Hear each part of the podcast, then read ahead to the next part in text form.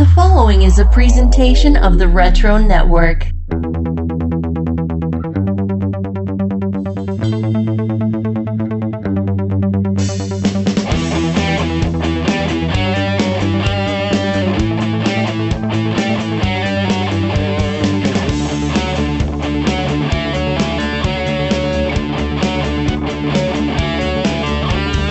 Greetings, geeks, and welcome to another edition of Wizard's Half. This is mini episode 48.5. These are the episodes where we get into, yes, the nitty gritty details that we didn't have time for on the main episode. I hope you enjoyed our chat with special guest Dan Larson from Toy Galaxy, as well as our frequent guest and collaborator here on the mini episodes, Chris Bailey, aka at Charlton underscore hero. Oh man, we just, we got into so many interesting facets of what was going on in comics in 1995. You know, action figures, trading cards. I mean, even the swiping. The swiping! But, you know, we have a lot more to come on this episode. Of course, I'm always about winning them prizes. So, it's time to get into Cap's Kooky Contests.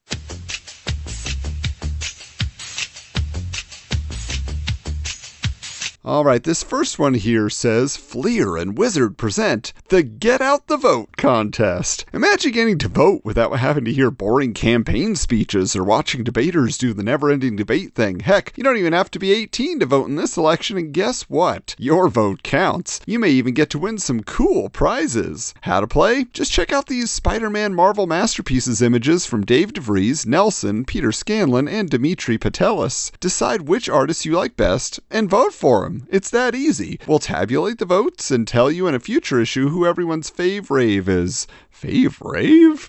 a few lucky voters will even walk away with a few snazzy prizes. Grand prize one lucky reader who votes for the winning artist will receive the original artwork from that artist. And because we're so nice, we throw in an uncut sheet and a box of Marvel Masterpieces 1995 cards. Second prize five readers will receive an uncut sheet and a box of Marvel Masterpieces 1995 cards. Third prize 10 readers will receive a box of Marvel Masterpieces 1995 cards. After we tally up all the votes and figure out who the winning artist is, we'll randomly select all the contest winners from all the entries, but the grand prize winner will be selected from only the ballots which picked the winning artist. Tricky, huh? And Spider Man is there hanging upside down on a web saying, I just can't decide which is my favorite. I look so good in all of them. You decide for me. All right, now let's get into the voting rules, aka the fine print here. Contest is open to anyone except employees of Wizard Press, Fleer, their intermediate families, and the Green Goblin. You've given us plenty of trouble over the years, bozo. Wow, that's for sure. All right, next up here offer void where prohibited, regulated, or restricted by law in a manner inconsistent with the purpose and rules hereof.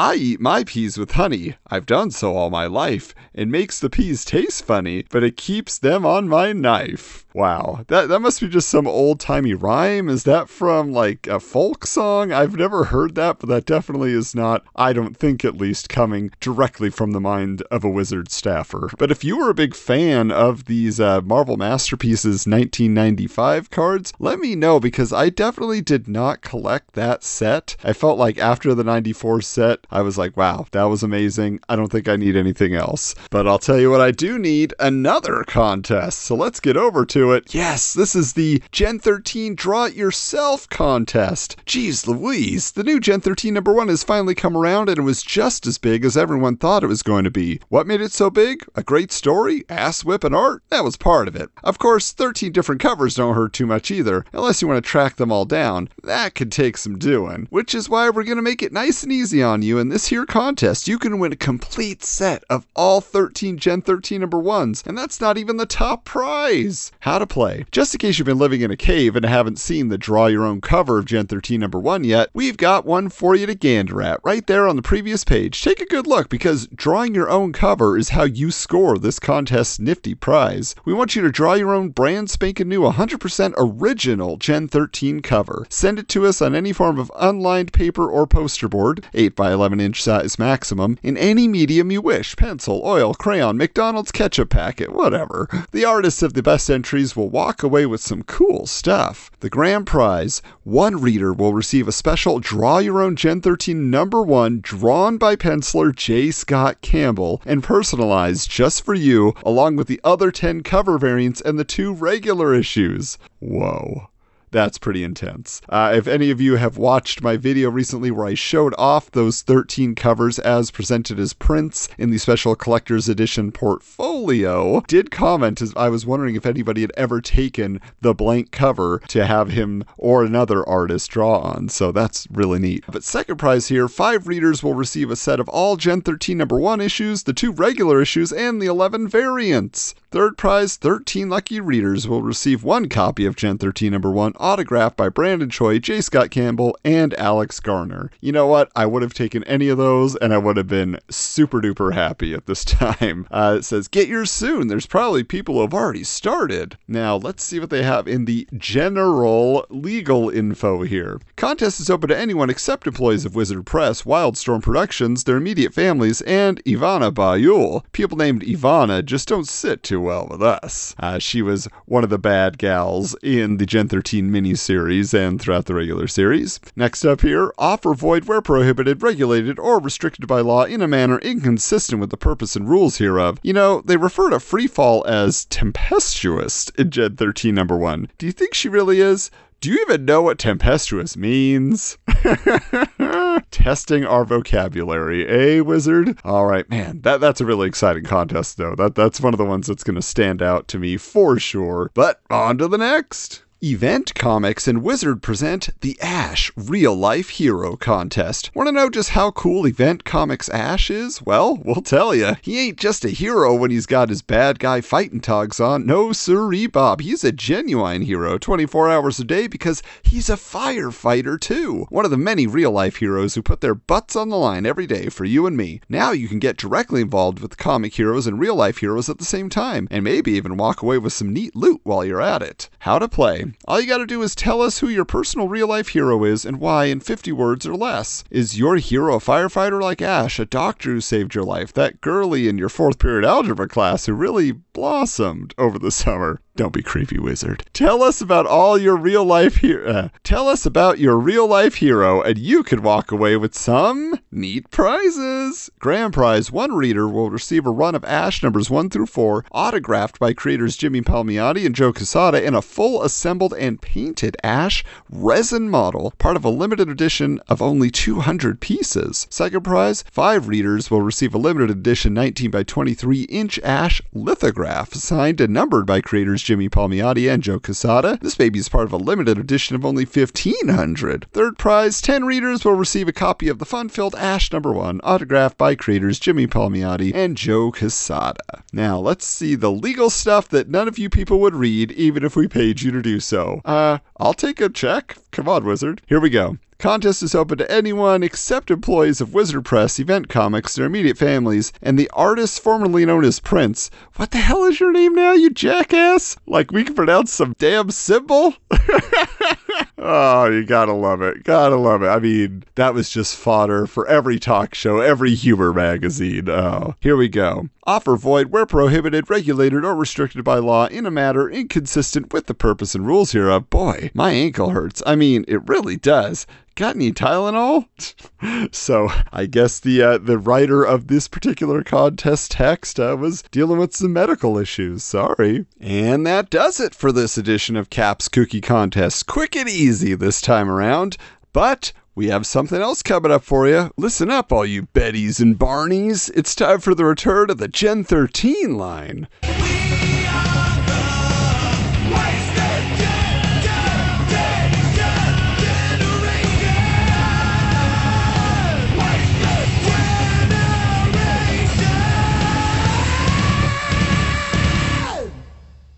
So, on episode 44, Michael and I read the hugely popular first issue of the Gen 13 ongoing series as part of the main episode, but now it's time to see what was in store for fans like me who kept buying Gen 13 in the months that followed. So, issue number two unfortunately found the book being forced to tie into the Wildstorm Rising crossover event with some generic bad guy in a horned helmet named Lord Defile, releasing another helmeted bad guy, literally named Helmut from a maximum security prison that John Lynch had put him in years before, allowing this villain to set out for revenge on the one eyed mentor of Gen 13. Now, essentially, this issue is just an excuse to see the team in swimsuits, and it's revealed that Rainmaker likes girls when she gives Freefall a friendly squeeze on the tush, which was a huge bombshell at the time, leading to many confused and angry letters to the editor in the back of future issues. Uh, I remember reading this as a 13 13 year old and having just my mind expanded in ways I could not have imagined. I was like, really? You could do that in comics? There are girls like that? Lots of stuff I didn't know. Anyway, to be honest, this revelation kind of becomes Sarah's only defining characteristic for a lot of the series, which is unfortunate. She could be so much more than just her sexual orientation, but it was the 90s after all. So, in a battle on the beach with Helmut, who can basically roll himself up into a ball and burrow underground with his cybernetic armor, Burnout, of all people, saves the day by playing his guitar really loud, distracting the bad guy and allowing Grunge to punch the button that knocks off Helmut's armor. I don't know why you have that incorporated into that kind of a suit, but it was, and uh, we see him in his tidy whities. And for some reason, he also has like green skin, which is weird. It's not explained. Anyway, number two is kind of a filler issue, but luckily, there is a multi part adventure that kicks off from issues three to five. First, though, I want to talk about the covers of these next issues since J. Scott Campbell is known for his fantastic cover art. Now, issue 3 features an Indiana Jones style, you know, movie poster homage, definitely aping Drew Struzan, who has done too many movie posters to count here, but uh, it's definitely in that style. A lot of tan, brown, and orange color scheme with floating heads and various figures in, in different sizes and perspectives. Now, issue 4's cover finds Freefall and Burnout dressed as pirates with big smiles on their faces as they look out at the reader. It kind of has like a Goonies vibe to it. They're just having a fun time playing pirate. Uh, finally, issue 5 is a solo cover for Fairchild in a tiny loincloth style adventure outfit, which is pretty much everything that J. Scott Campbell is known for. All right,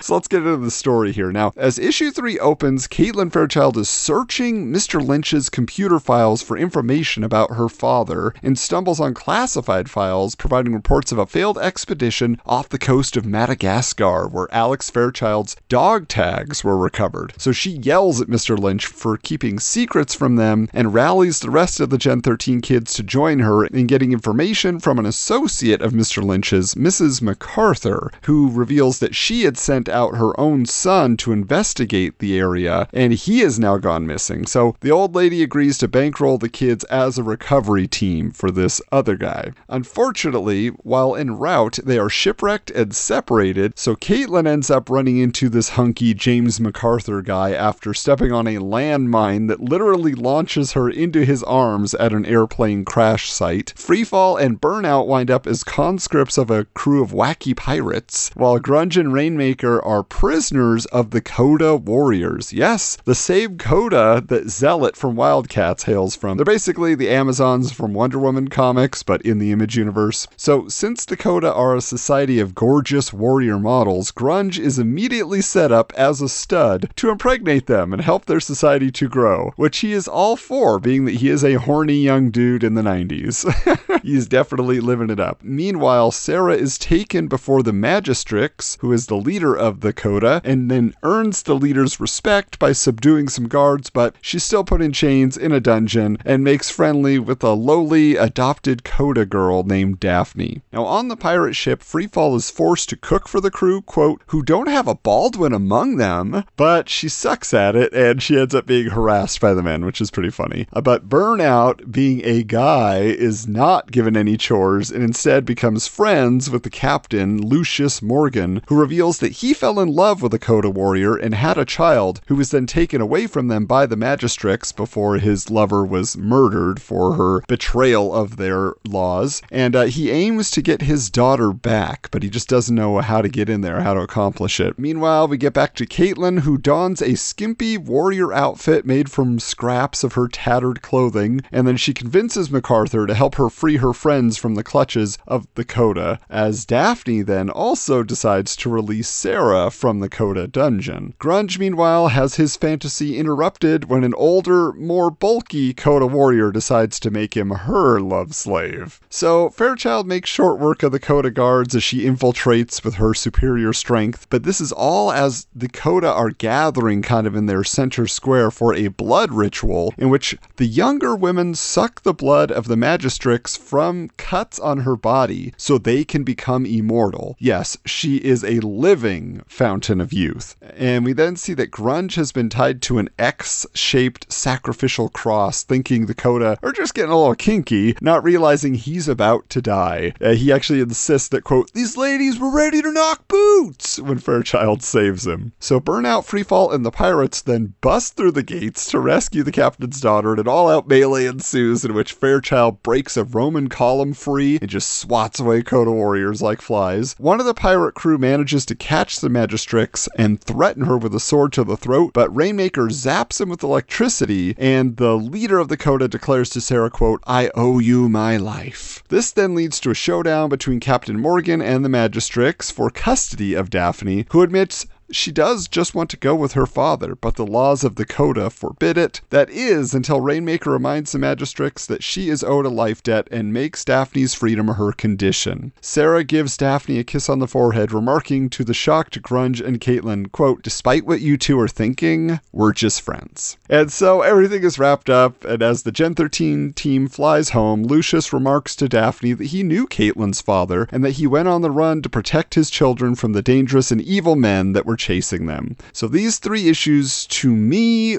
really feel like the first Gen 13 story that mattered. Though it is very different from the standard stories taking place in various cities around the world involving usually government agencies or these shadow groups, you know, chasing Gen 13. Campbell obviously loved, though, this swashbuckling adventure style and would later do very similar things in his Danger Girl series. So, though the second issue was a letdown, this arc set the stage for the anything can happen nature of the series, which really kept me plugged in as a kid because I was like, well, what are they going to do next? You literally just don't know. And there actually are some surprises in store for issues 6 and 7, but we'll have to get to those in a future installment of the Gen 13 line. Before we close out here, though, it should be mentioned that these three issues also had a backup story running through them by a cartoonist named Tom McWeeney, which apparently didn't go over well with readers. The third installment actually opens with caricatures of Jim Lee and J. Scott Campbell placing all the blame on McWeeney, who is drawn as the devil,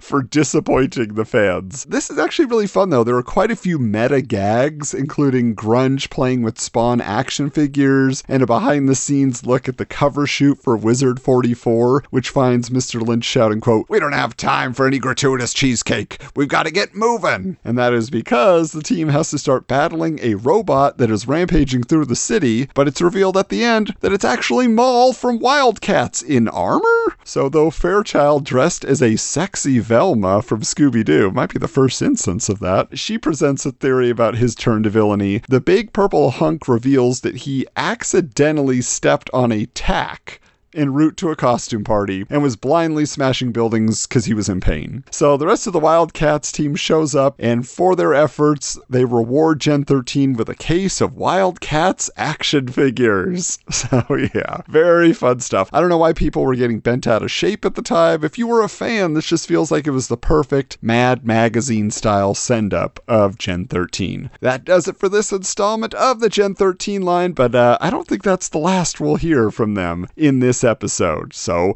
hey, on to the next segment the top 10 comics.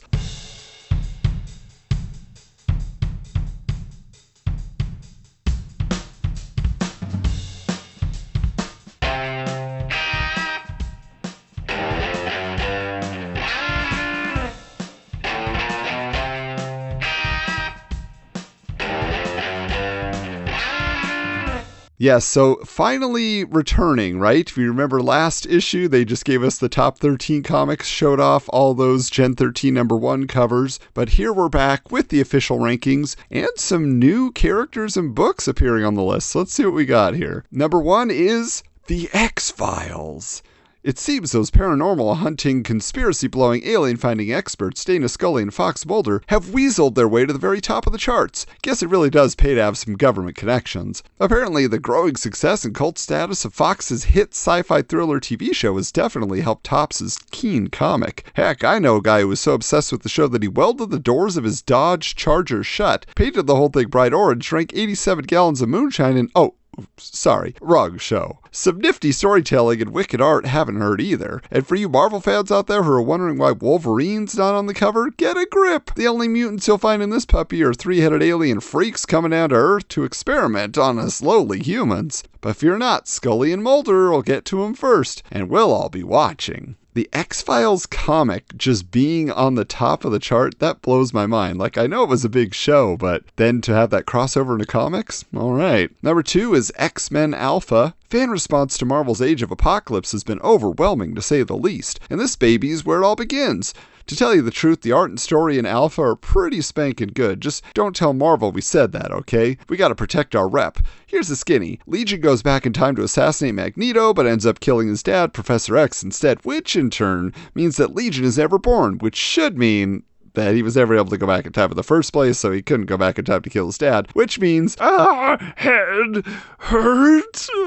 Anyway, what we're left with is a whole new world, just like in Aladdin, featuring a bunch of new X Men who are fighting for their lives in a world they never made. Hot dog! We've been dying to fit that overused comic slogan in Wizard, and after four years, we did it! So it's interesting, you know, as I look at this list now, what I realized is, you know, I rarely owned any of the comics in the top 10 list. Like whenever we post these on social media for you guys, a lot of you are like, "Oh yeah, 8 out of 10." You know, like you, you had all these. This is one of the few X-Men Alpha number 1 that I hung on to and then when they would have, you know, different issues of Gen 13 of the ongoing series, I might have had that, but I didn't even have the variants of that, so very rarely. All right, let's see what we got in the number 3 spot. Shi number 1. What can be said about Shi that hasn't been said before? Probably nothing, seeing as how Bill Tucci's action packed, thoughtfully written, babelicious assassin starring, gorgeously drawn comic has been in the top 10 for like a gazillion months now. And if you haven't read it yet, go to it. But if you have, go read it again. And then make sure you pick up the Shi Cyblade 2 issue crossover scheduled for this July and August, which pits together two of the hottest and deadliest assassins this side of Barry White. Huh? hey, that guy gets all the babes. So if you want to get babes and plenty of them, read Shi. What more could you ask for in a comic? Yep, so unfortunately, this is the highest that Shi ever gets onto the list, is number three. But for those of you who loved it back in the day, if you hadn't heard, that Billy Tucci Shi Omnibus is finally out. So if you follow him on social media, you can get the details. But uh, we also talked to him on our interview and he told us all about it. But I've seen the pictures now of the final printed piece and it's pretty good looking. All right, number four is Lady Death. Number one, the Queen of the Dead is still living high on the hog thanks to her continual appearances in Evil Ernie's various miniseries, as well as her own pair of minis. But a bum, what? Her own pair of minis. This particular popular miniseries, her first and far from her last, tells the tale of a cute little chick named Hope who ends up with no pupils, highly inflated bajubis, control of the dead, and a sizable load of strife. Yeah, there are a few steps somewhere in between, but I'll be damned if I'm gonna be the one to tell you. It involves hell, Satan, angry townsfolk, and a whole bunch of good stuff like that, so go read it yourself. And when you're done with that, go check out Lady Death Between Heaven and Hell, her second very spiffy mini. Yep, so we have covered that on a mini episode, and uh, the Bad Girl coverage is going to continue, so just stay tuned. Number five here, no surprise. Well, surprise that it's this far down the list. Gen 13 number one from the miniseries. Hey kids, welcome to the Gen 13 corner. On your right, you'll notice a newfangled variant cover to the first issue of our ongoing series. Quite a hoot that one was. Right next to us is our miniseries first issue, and just below us, you'll see the second issue of that hot series. Yep, everything looks to be in order here. Well, I got two words for all of you fans out there. Enough already! No, no, that's not it, Adam. I'm just bitter because I'm shackled to my chair here at Wizard HQ every month and forced to come up with some original ways to say nice things about Gen 13. Not hard, you say? Try doing it each and every month for like a year. Then maybe you'll see why I did what I did, why they all had to die. Now I, after eating their flesh, became. Uh, oh. Sorry. Let's go to the next entry. Yep, Gen 13 number 6, the variants, and uh, they're particularly showing the Gen 13 Bunch, Brady Bunch parody here. Last month, we showcased all the 11 variant covers, which are all going for pretty high rates, to the first issue of this fun filled comic series, so if you missed them, get bent. But it'll be neat to see if the first issue of the ongoing series actually surpasses the first issue of the miniseries in value. Why, it'd be unprecedented. Speaking of unprecedentedness, that's in quotations because that's not a word. Did you know that they really do eat french fries with mayonnaise over in Holland? And they eat them in a big paper cone. I wouldn't recommend getting the large size though, because halfway through that oil trap, you'll be projectile vomiting yellow and white rainbow all over the streets of Amsterdam. And while you're at it, try dipping your fries in some blue cheese. Now that's eating. Blech. Although I will admit, fries and mayo, delicious. All right, now on to number seven, Gen 13 number two from the miniseries. Yep, it's hot. In other news, What's Happening was one of the greatest shows ever made. That show just cracks us up. We absolutely love the secret origin of the whole gang. You see, Raj was sitting on a seesaw at the playground when Rerun came over and sat on the other end, which caused Raj to fly up in the air and land in a sandbox where he met Dwayne. You just don't get entertainment like that on Seinfeld. And there's that other time when Rerun joined the cult that worshipped the head of lettuce, and they made him shave his head and give them all his money, uh, but then he overheard them making fun of him. I get such a kick out of watching that fat boy squat. So he wised up and killed them all with nerve gas. Great stuff. Yeah, so obviously Wizard 100% out of things to say about Gen 13. Just going to talk about the sitcom What's Happening. Not even What's Happening Now. Maybe that's going to be next month. All right, number 8 is Weapon X. Well, looky here, it's one of them Age of Apocalypse books. Looks like even in a time flipped universe, our main man Wolverine's still the best at what he does. It also appears that Logan finally gets to bag Jean now that he's only got one hand. Hmm, maybe Aquaman ought to give it a go. This series sees Logan and Jean team up with the human resistance over London to put an end to Apocalypse's rule, and while they're over in Europe, they head to France, where Jerry Lewis is king. Damn you, Apocalypse! And proceed to gut him like a fish. Hmm, I bet you that even in that Apocalypse time flip universe, the French would still surrender to anybody who was willing to listen. Damn frogs.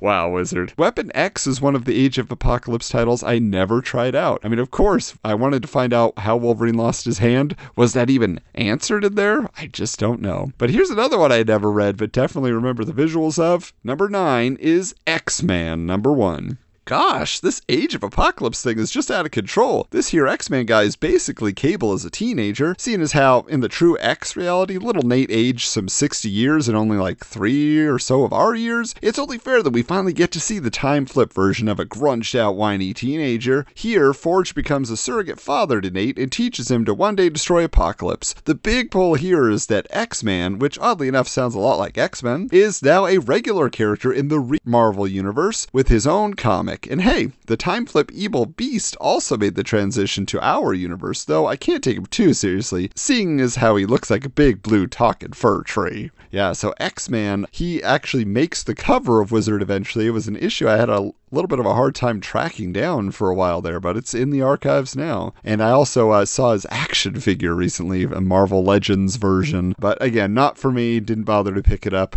But number 10, finally here, Shi number 2. You know, for a great looking killer assassin, she's not too swift. I mean, how's she supposed to sneak around in the shadows? That's what those ninja types do, ain't it? And cut people's heads off when she's wearing all that white face paint. You'd easily see her coming a mile away. Anyway, this book's still hot, and for the same reason Shi number one's so friggin' hot, it's also just as good as Shi number one. So rather than waste your time over here, I'll tell a joke. There's this hamburger, see? And he walks into a bar and places an order, and the bartender looks him up and down and says, I'm sorry, we don't serve food here. Get it? Food? Ha ha ha! Boy, do we give you your money's worth or what? so there it is. Yes, uh, the top 10 list. You know, we used to get our laughs from the top 10 heroes and villains list, now sadly departed. But uh, it's good to know that Wizard is still getting a little punchy over on the top 10 comics list. Yep, that does it for another edition of Wizard's Half. Hope you had a fun time. Thanks for joining me here. I wanted to remind you that we've added quite a few videos over to the YouTube page. So if you're not subscribed to the Wizards Podcast YouTube channel, really recommend that you get over there. I was bequeathed a huge collection of comics with some great issues from the 90s that I'm sure you recognize. So there's a three part series of that. I also have gotten a chance to uh, open up a box of Overpower cards. Yes, and go through the excitement or lack thereof that was inside. But uh, that was a real fun video. And I will tell you, uh, if you're not yet subscribed to TRN TV, which is the Retro Network YouTube channel, I'd recommend you jump over there if you're not sick of hearing from me. Because speaking of cards, I am now part of their Wax Pack Flashback crew, which is a series where we open vintage trading card packs. Yes, oh, these days especially uh, going for high prices, but we're opening them up because that's how they were meant to be experienced, and we share our thoughts with you as we look through each card. Got a couple up there right now that are involve Power Rangers cards uh, from Power Rangers the movie, but I got a whole mess of superhero and comic book related trading cards that will start being opened up on that channel. So it's something really cool that you could look forward to a little bit of extra content since the Retro Network has been so good to us to be our home. Of course, you want to get in contact with us? Then find us over on Twitter at Wizards Comics, on Instagram at Wizards underscore comics. And of course, if you have some suggestions for the show, feel free to drop us a line at wizardscomicspod at gmail.com. And until next time, keep your books bagged and boarded.